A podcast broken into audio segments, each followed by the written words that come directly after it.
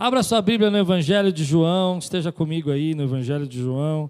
Agora eu vou sair do chat, se você puder também fechar o teu chat um pouco aí, para a gente ouvir a palavra. Depois você liga no final, a gente tem um momento especial. Estamos estudando o Evangelho de João e eu questionei o Senhor, porque desde o começo Deus tem falado comigo para estudar o Evangelho de João. Falei, Deus, mas nesse tempo de pandemia, esse tempo de luta, vamos falar do Evangelho de João, as pessoas conhecem essas histórias, elas sabem. E fazendo uma pesquisa sobre o Evangelho de João, aprendi algumas coisas. Uma delas é que durante muito tempo na história da igreja, o capítulo 2 de João até o capítulo 11 de João era conhecido como o livro dos milagres de Jesus. E quando eu vi isso, eu falei, agora eu entendi, nós estamos precisando de milagres. O Senhor precisa fazer milagres. E a gente vai estar estudando esses milagres. Hoje nós vamos estudar, de manhã eu falei do capítulo 2, sobre ah, Jesus transformando água em vinho, e falei sobre como a gente precisa disso, como a gente precisa dessa transformação, como a vida, às vezes, como a mãe de Jesus chega para Jesus e fala assim: eles não têm mais vinho, e às vezes na nossa vida o desgaste, a luta, a batalha, acaba o vinho, a gente não tem mais alegria, a gente não tem mais força, mas Deus é poderoso para transformar uma molécula H2O em uma molécula complexa que é o, o vinho. Ele é poderoso para fazer isso em instantes, ele é poderoso para fazer isso em segundos, ele é poderoso para fazer isso acontecer, porque João quer nos mostrar que Deus é soberano sobre toda a criação.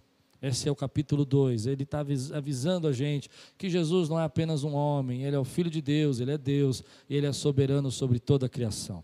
Agora, à noite, nós vamos falar de um dos textos que muita gente nunca percebeu, eu mesmo não tinha percebido até pouco tempo, até agora, essa semana, que Alguns estudiosos dizem que Jesus purificou o templo duas vezes, porque nos sinótipos, né, a Bíblia, Mateus, Marcos, Lucas, a, o texto da purificação do templo está lá perto da última semana de vida de Jesus.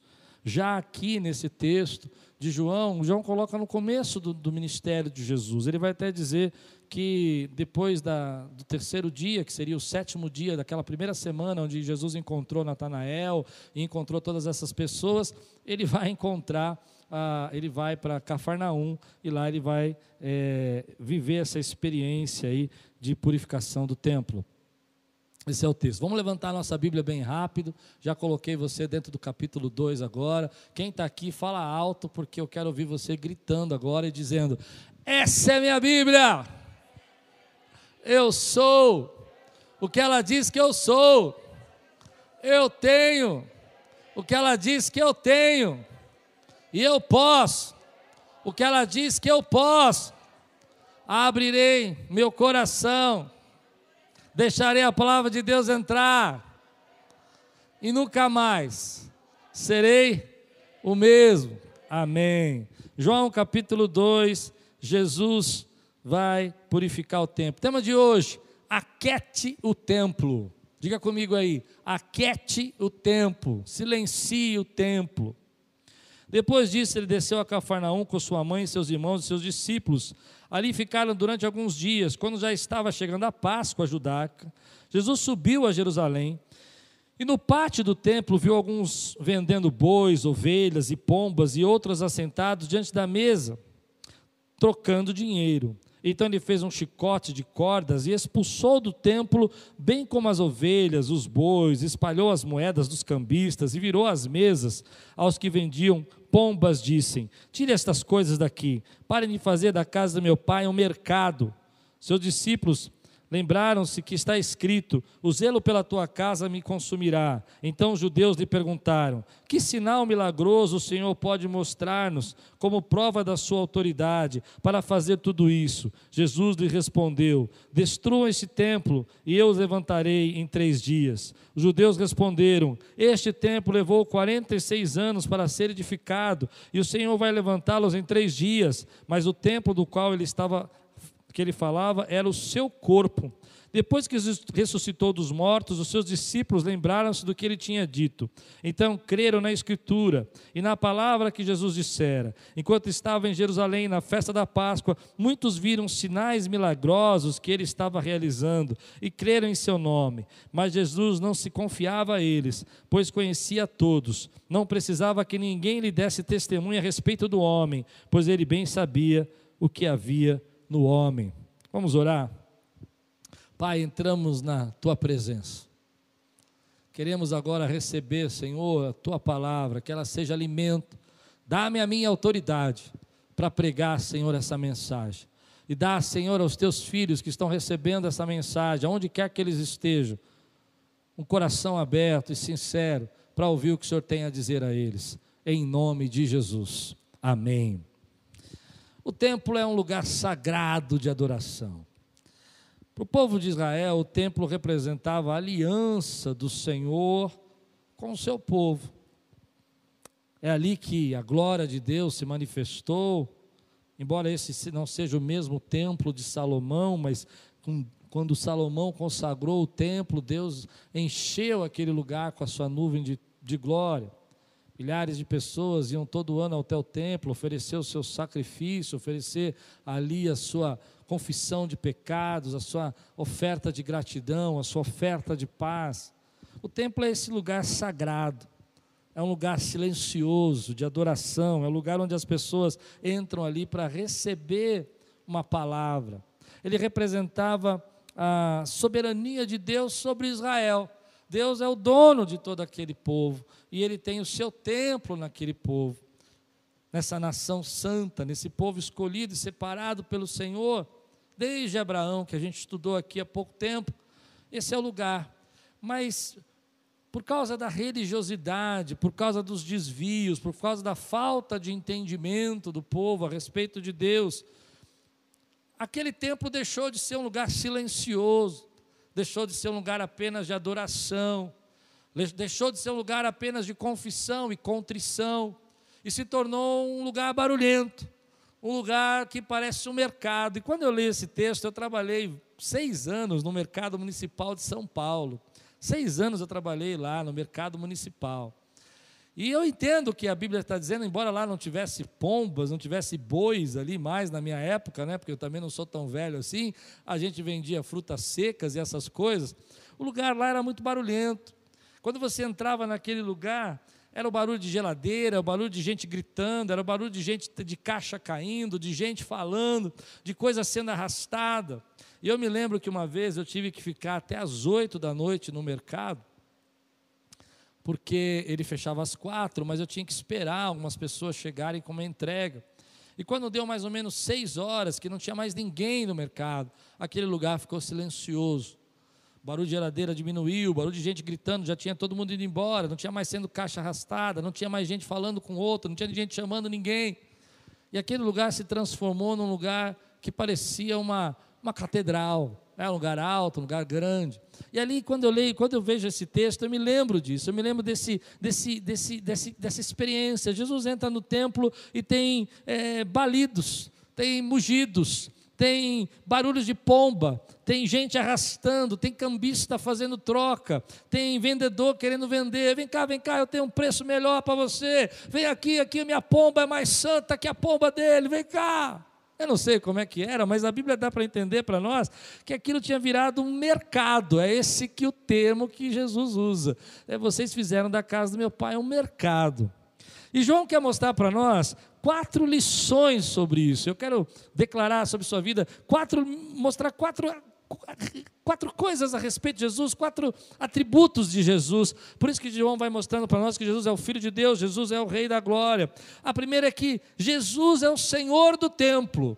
Jesus é aquele que está sobre o templo. Ele chega com toda a autoridade nesse templo que representa a religiosidade, que representa a unidade, que representa a graça de Deus sobre a nação. Mas ele é o Senhor daquele lugar. Ele é o Filho de Deus. Aquele templo é do Pai dele. Ele chega lá e diz assim: Olha, a casa do meu Pai não é assim.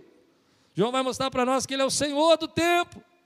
A segunda coisa que João vai mostrar para nós nesse tempo é que Jesus está no templo, ele entra no templo, ele invade aquele lugar, aquele mercado, para expulsar o barulho, para expulsar as pessoas ali fazendo trocas, ele joga as moedas para o alto, porque ele está no templo. Eu quero que você diga comigo: Jesus está no templo.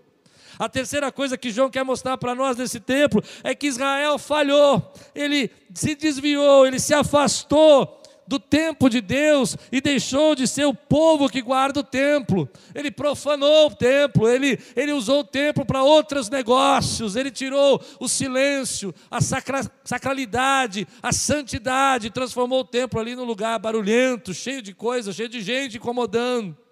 E a quarta coisa que João quer mostrar para nós é que ele iria, Jesus iria construir um templo maior do que esse templo de Herodes, que era a própria vida dele que ele morreria, o templo, que era o corpo dele, seria destruído, mas em três dias esse templo seria refeito, porque ele é o Senhor do templo, ele está no templo, porque ele veio restaurar aquilo que Israel não conseguiu restaurar no, naquele símbolo da fé que o templo representava, e porque ele é o templo, ele é o Senhor das nossas vidas, ele é aquele que morreu por nós. João está mostrando para nós a soberana vocação de Jesus, a soberania dele sobre nós.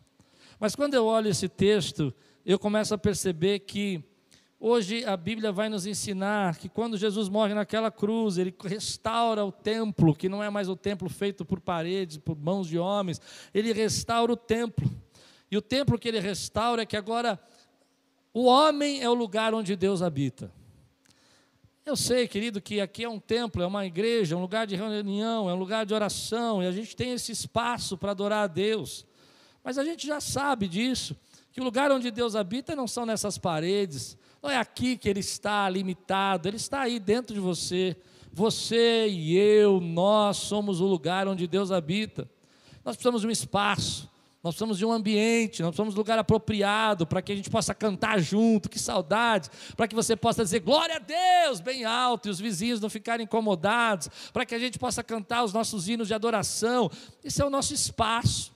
Mas o templo agora é o, é o homem, é lá que Deus habita, é dentro de você, é dentro do teu coração que Ele está, Ele está aí dentro falando com você, e Deus vai nos falar que por muitas vezes nós não percebemos, a Bíblia vai dizer sobre nós, nós sobre isso, ela vai dizer assim: olha, Deus não habita em templos feitos por mão de homens.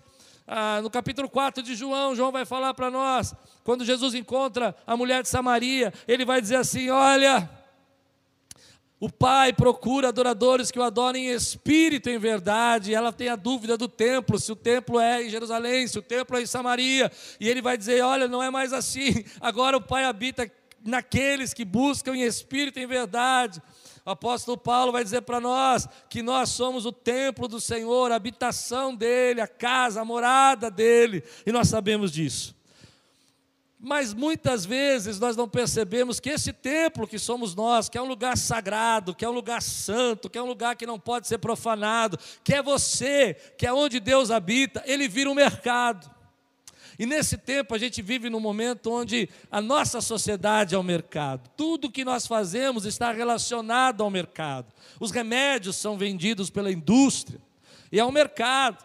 Nós conseguimos ver valores na bolsa, empresas subindo, empresas é, falindo nesse tempo. A gente não entende muito bem como é que pode uma empresa que está vendendo milhões, está perdendo ações, porque aquilo também é o mercado. O mundo se relaciona dessa maneira, pela compra, pela venda, pela troca. Tem aquelas pessoas que vêm, chegam até nós. Essa é a realidade do mundo.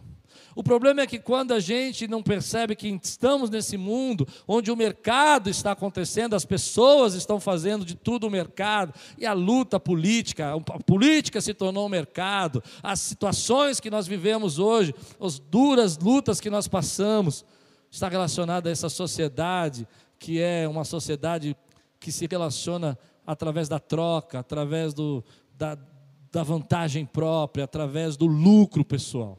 Mas você não, você não é o mercado. Você, na verdade, a Bíblia diz que é o povo escolhido, é a nação santa, é a noiva, é o embaixador. Você não pode ser o mercado. E nesse tempo que nós vivemos, onde a sociedade vai nos tornando esse mercado, vidas são contabilizadas, pessoas são contadas, gente é enterrada sem a família, nós não conseguimos enxergar que dentro de nós, dentro de nós que somos o templo, as coisas estão barulhentas demais. Tem balidos aí, tem pombas esvoaçando, tem gente trazendo câmbio no seu coração, gente trazendo pensamentos sobre sua vida pesados Dentro de nós, que é esse lugar sagrado, onde que a gente tem que estar é, é, centrado naquilo que Deus tem para nós, onde que a gente é a habitação do Espírito Santo. Nós vivemos nesse tempo onde uma pessoa quer que você leia uma matéria, e essa matéria, na verdade, é um ruído dentro de você. Nem sempre ela é tão verdadeira, às vezes ela é, às vezes ela não é. Às vezes, se você lê um enunciado, não sei se você já percebeu isso, embaixo a matéria fala de outra coisa. Por quê? Porque você é o mercado, você é o, é o comércio, você, quanto mais viu você dá, mais eles ganham e a gente não percebe que a gente está se tornando esse mercado. Hoje eu quero falar com você, querido, que Jesus entra nesse, nesse seu coração.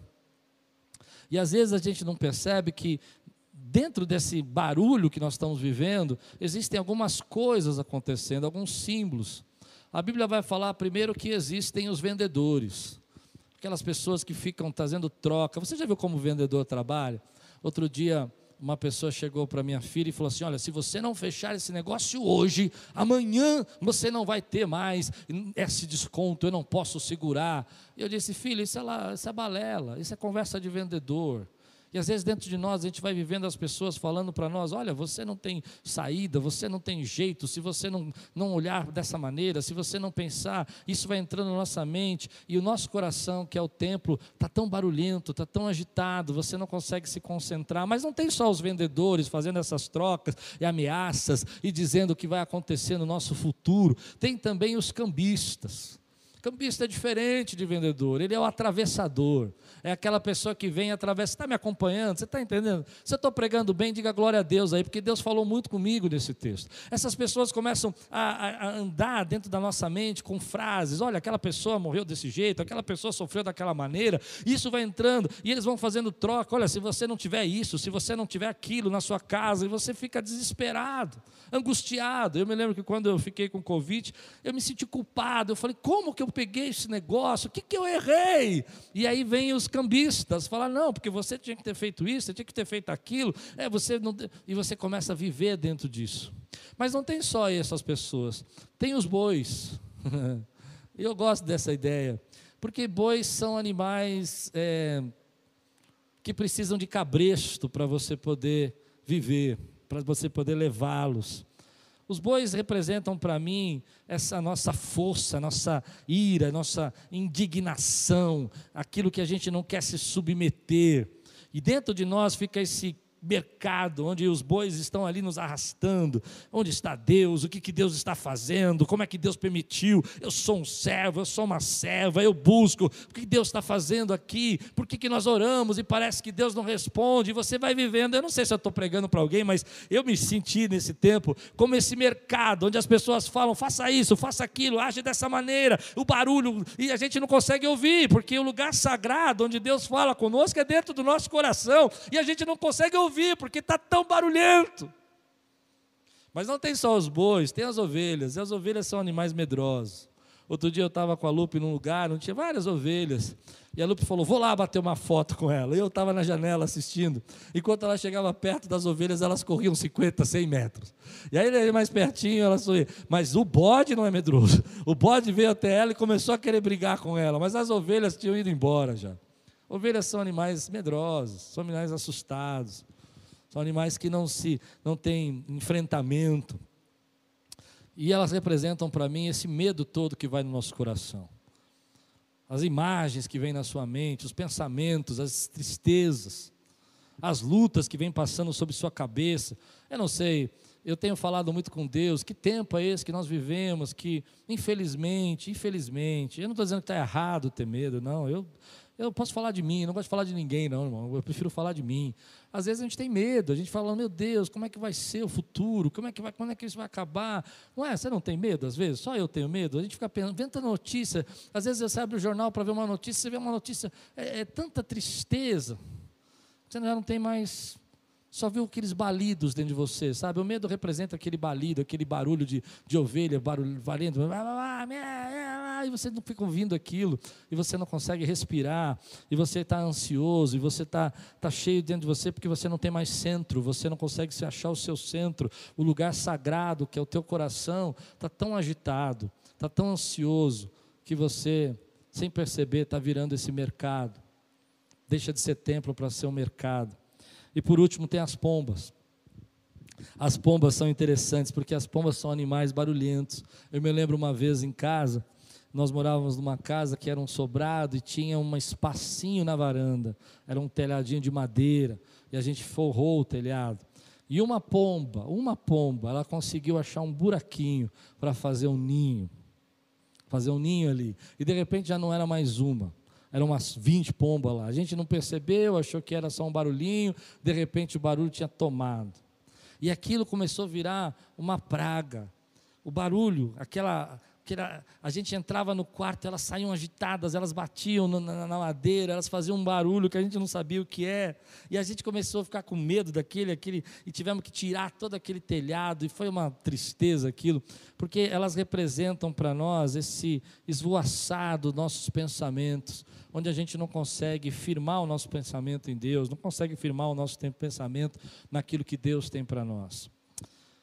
Querido, nós não somos esse mercado que o mundo quer que nós sejamos. Nós não somos um número, nós não somos uma, uma quantidade de pessoas enfermas, nós não somos um, uh, essa troca, essa, essa confusão. Nós somos um templo, um templo onde Jesus habita, um templo onde Deus está. E eu quero hoje ter a autoridade que Jesus teve para entrar nesse templo que é você, no seu coração, e dizer: olha, basta, chega, aquieta o teu coração. Você precisa de um tempo para se encontrar com o Senhor. É hora de você expulsar esses pombas aí que te fazem barulho o tempo todo na sua mente. É hora de você expulsar essas ovelhas que estão aí amedrontadas, os pensamentos mais medrosos, mais assustadores. É hora de você pôr para fora essas rebeldias, essas indignações e deixar Deus ser soberano na tua vida. A parar de entrar na conversa das pessoas que querem fazer trocas e querem dizer que você não, não é um templo, você não é sagrado. Quando eu digo templo, eu digo nessa expressão: você não é sagrado, você não é, ah, querido, você não é apenas um número, Deus te chama pelo nome, você não é apenas uma pessoa, Ele conhece você desde o ventre da sua mãe, o salmo diz que antes de você nascer, ele já tecia você, ele já conhecia. E o salmo diz é, que dentro, de, desde o ventre da sua mãe, antes de você ser formado, quando ainda você era informe, diz a Bíblia, você era informe, ele já tinha contado os teus dias, já tinha determinado a sua vida. Quando você ainda era nada, ele já sabia, ele já tinha escrito no livro da vida a tua história. E é interessante que, às vezes, a gente precisa expulsar isso dentro de nós. Como Jesus fez, virar a mesa, querido, jogar para o alto, dizer: chega, basta. Eu quero voltar a ter a minha paz, eu quero voltar a entender que, é claro que a gente sofre com o sofrimento dos nossos irmãos, mas eu preciso me encontrar, eu preciso ter saúde para vencer esse tempo. Eu preciso, é, não é sendo um mercado que eu vou encontrar a minha saúde, mas é sendo um templo, é sendo sagrado que eu vou encontrar força para vencer isso. É interessante que João vai mostrar para nós que Jesus está no templo. E se Jesus está no templo, que é você, tudo isso que está dentro de você tem que sair agora. Tudo isso que o mundo quer que a gente seja tem que sair. Sabe como eu creio verdadeiramente que quando a gente ajoelha, entra na presença de Deus e a gente ora, a gente deixa de ser esse barulho todo para ouvir uma voz, que é a voz do Senhor. E quando Deus fala conosco, os nossos medos vão embora. Se Jesus está no templo, querido, Jesus está dentro da tua vida e Ele está no templo, Ele está cuidando. Primeiro, Ele é Senhor do templo, Ele é o Senhor da tua vida, e depois Ele está dentro de você. Então, querido, aquela tristeza, aquele sofrimento precisa sair agora em nome de Jesus. Eu creio que quando Jesus está ali, Ele está falando assim: filho, essas palavras não prestam mais para você, esses pensamentos não prestam mais para você, essas, essas ideias não servem mais para você. Eu tenho coisas novas para fazer na sua vida, eu tenho esse vinho novo, e você precisa pôr tudo isso para fora agora. Você não vai aguentar se você ficar carregando tudo isso dentro de você. Eu sou o Senhor do teu tempo, que é você, eu sou o Senhor da tua vida, e a Bíblia diz que o zelo, o zelo que Ele tem por você. Ele tem zelo pela tua vida. Ele tem zelo por nós, ele zela pelo templo. Se ele zela pelo templo, não é o templo físico, não é esse prédio, ele zela por você. Ele é o Senhor, Ele está aí, Ele zela por você, que é o templo dele, e Ele sabe, querido, toda a tua história, toda a tua vida, Ele te conhece desde o ventre da sua mãe, e Ele está agora mesmo zelando por nós cuidando de nós. Ele, João vai mostrar para nós que nada, nem um fio da nossa cabeça cai se não for da vontade do Senhor. Jesus está aí, querido, dentro da tua vida. Se Ele está dentro do templo que é você, deixa Ele purificar você. Deixa Ele arrancar de você aquilo que precisa ser tirado. Descansa nele. Fala, Senhor, olha, eu preciso da tua graça e da tua misericórdia. Eu não tenho força sozinho. Descansa nele. Deixa Ele fazer isso na sua vida. Às vezes nós não enxergamos, querido, que quando Jesus está dentro de nós, Ele está cuidando de você e quer colocar as coisas em ordem, quer colocar a tua vida em ordem. E às vezes gente não enxerga isso. Eu creio que Ele está zelando por essa igreja. Eu creio que Ele está zelando pelas nossas famílias. Eu creio que Ele está zelando pelos nossos filhos. Eu creio que Ele está zelando por essa casa de oração. Mas eu creio também que Ele está zelando individualmente por cada um de nós, que somos o corpo dele, o templo dele nesse tempo. E hoje, nessa noite, querido, eu não sei como está o seu estado, não sei como você está emocionalmente ou fisicamente, mas eu oro para que Deus entre dentro do seu coração e comece a jogar essas mesas, esses cambistas para fora, e comece a jogar essa pressão dentro de você para fora, e vai purificando, e vai fazendo você se encontrar no silêncio, no sagrado, e ouvir o que Ele tem a dizer para você. E uma das coisas que eu escuto muito Deus dizendo: Eu tenho uma aliança com você, você é meu filho, você é minha ovelhinha, eu cuido de você. Deixa ele pôr para fora agora, querido. Deixa ele trazer paz no coração. A Bíblia diz que a paz de Deus, que excede todo entendimento, inunde o nosso coração. Eu oro para que Deus nessa noite ele pegue essas mesas, esses cambistas que estão fazendo essas notícias, esses pensamentos, jogue tudo isso fora dentro de nós e só fique uma voz dentro de você, a voz do Espírito Santo falando comigo e com você, dando direção, dando saída. Eu não quero que eu, que sou o templo, meu coração, que é o templo, vire um mercado, vire uma bagunça, vire uma, um jogo de religiosidade e troca mas que seja um tempo de graça, um tempo de Deus falar comigo, ah, Senhor, está difícil. E Ele dizer para mim, continua filho, nós não somos daquele que retrocedem. É interessante que João capítulo 2, versículo 23, depois desse tudo que aconteceu, diz assim João: Enquanto estava em Jerusalém na festa da Páscoa, muitos viram sinais milagrosos que ele estava realizando e creram em seu nome. Como eu disse, há duas histórias sobre esse texto. Muitas pessoas, eu acredito que não há problema nenhum, porque ela teria uma diferença de três anos, seriam dois, duas purificações do templo, uma no começo do ministério, outra no final. Mas alguns, alguns estudiosos acham que, na verdade, João só realocou a história em uma data diferente, para a gente poder entender que ele era o Senhor do templo. Eu não sei qual das duas, não encontrei uma resposta que me satisfez. Mas quando você lê esse texto aqui, se for o mesmo encontro, em Mateus 21, versículo 14, diz assim: Os cegos e os mancos aproximaram-se dele no templo e ele os curou. É interessante você pensar nisso, porque se João está querendo mostrar que ele é o Senhor do templo, o templo também é um lugar onde a gente expõe a nossa dor. O templo é um lugar onde os sinais e maravilhas acontecem. Aqueles homens vinham cegos e coxos e mancos e olhavam para Jesus e expunham a sua dor, e Jesus fazia milagres. O que João está dizendo para nós é que a soberania de Deus é que nós podemos expor a nossa dor ao Senhor, e Ele pode fazer milagres na nossa vida. Expor a nossa dor, querido, é olhar para esse tempo e dizer assim: Senhor, olha, eu sei que o Senhor está na minha vida, eu sei que o Senhor está aqui comigo, que eu sou o templo onde o Senhor habita, mas está doendo. Meu casamento está doendo, a minha saúde está doendo, as minhas finanças estão tá doendo. Podemos gritar como ele gritou na cruz: Eli, Eli, lama sabachthani. Por que, que o Senhor me desamparou? Deus meu, Deus meu, por que me desamparaste? E expor a nossa dor.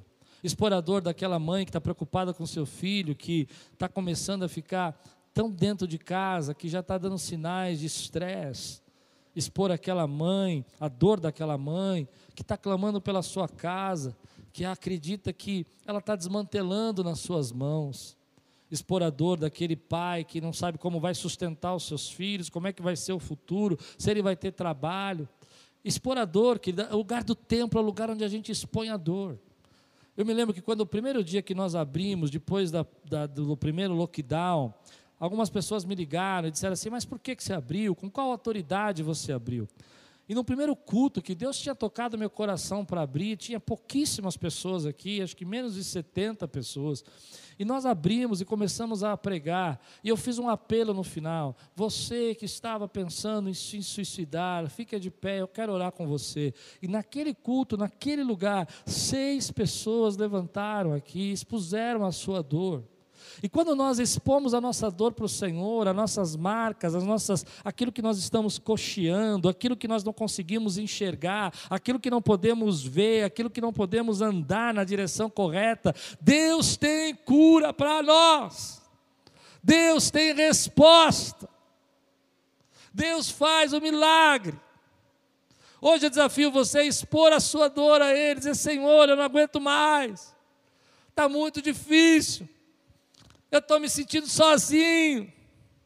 E aí, enquanto esses homens mostravam aquilo que Deus estava fazendo e, e, e mostravam para ele aquilo que eles precisavam, Jesus, na Sua palavra, diz que nesse momento cura a vida deles. E eu creio que Deus está curando a nossa vida, porque Ele é o Senhor do templo, Ele está no templo, Ele não habita em templo feito por mãos de homens, mas habita dentro de você, Ele está aí com você. E quando você expõe a sua dor, Ele zela pelo templo que é você. Aleluia. Expõe a sua dor a Ele, querido. Se tiver que chorar, chore. Se tiver que, que se derramar, derrame. Se tiver que dizer, porque Ele tem algo a fazer nesse tempo. Aqueles homens que estavam no templo expuseram a sua dor a Ele e eles eram curados. E eu creio que nesse tempo Deus está desafiando a gente a pegar a nossa família, pegar nosso esposo, pegar nossos filhos, orar junto, expor a nossa dor, expor aquilo que a gente está passando. Sabe, mãe, você que está preocupada com seu filho, expõe a tua dor, ele zela pela tua casa.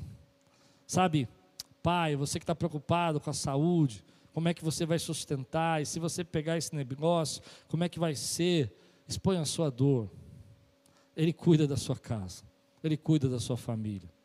Eu confesso que eu não tenho todas as respostas, mas todas as vezes que eu expus a minha dor ao Senhor, Ele me deu a resposta.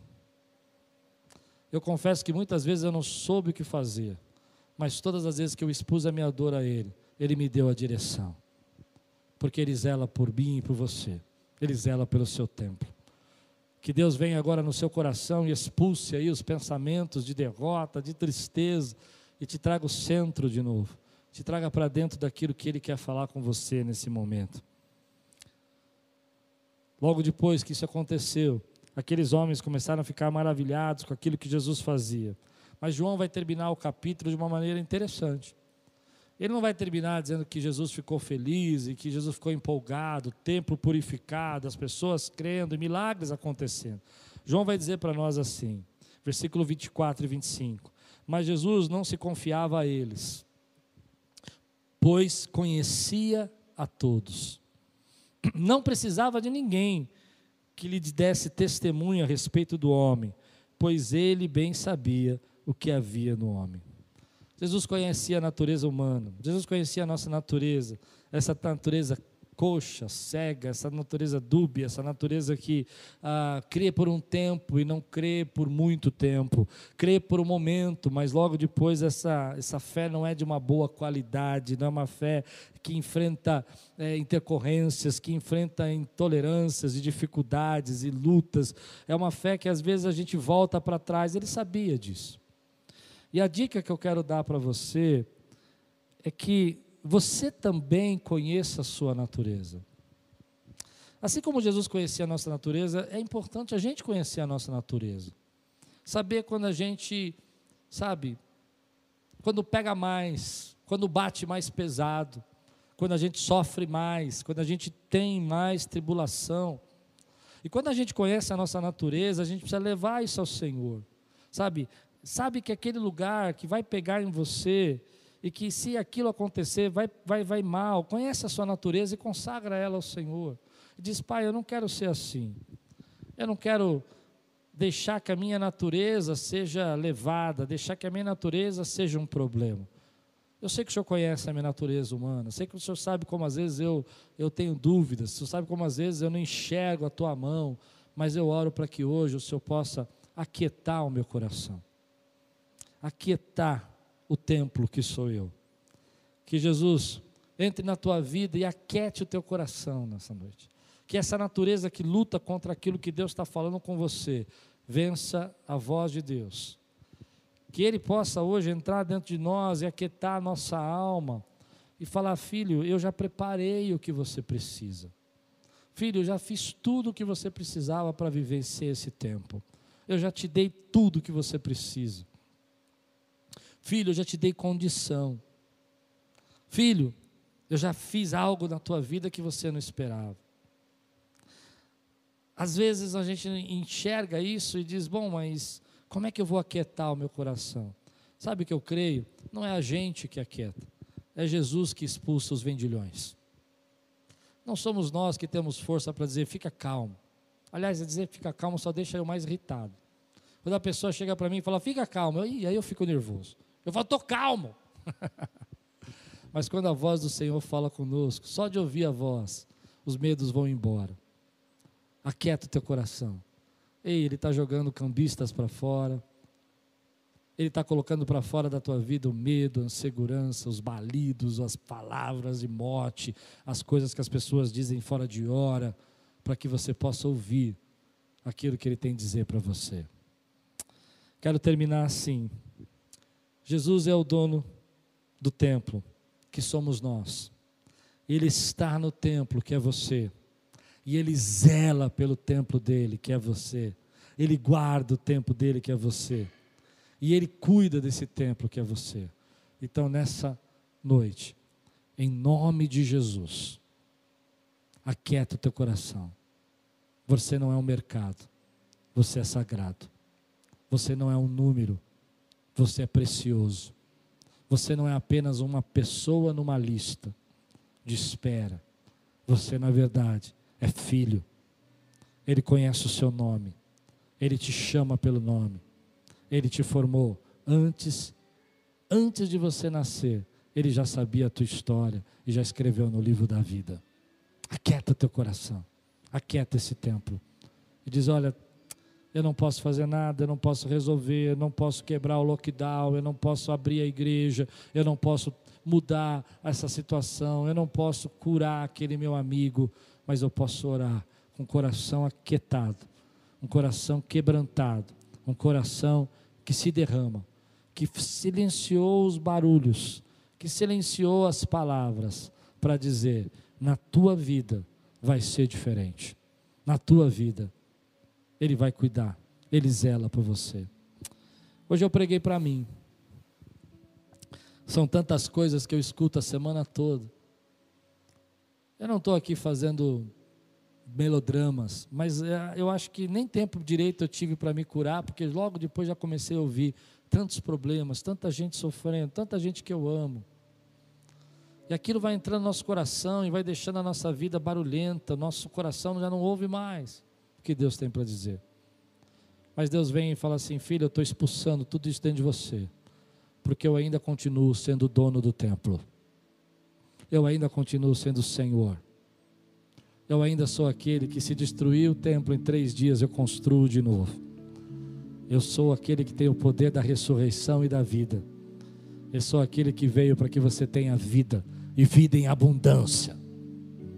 Eu vim aqui para que você pudesse sorrir de novo, para deixar a minha paz e não dar a paz como o mundo a dá, para dar a minha paz, para entregar a você o vinho novo para tirar essa vida aguada que você está vivendo, essa vida angustiada, para que você receba a alegria da nova aliança que nós temos, em nome de Jesus. Amém. Você recebe essa palavra hoje na sua vida?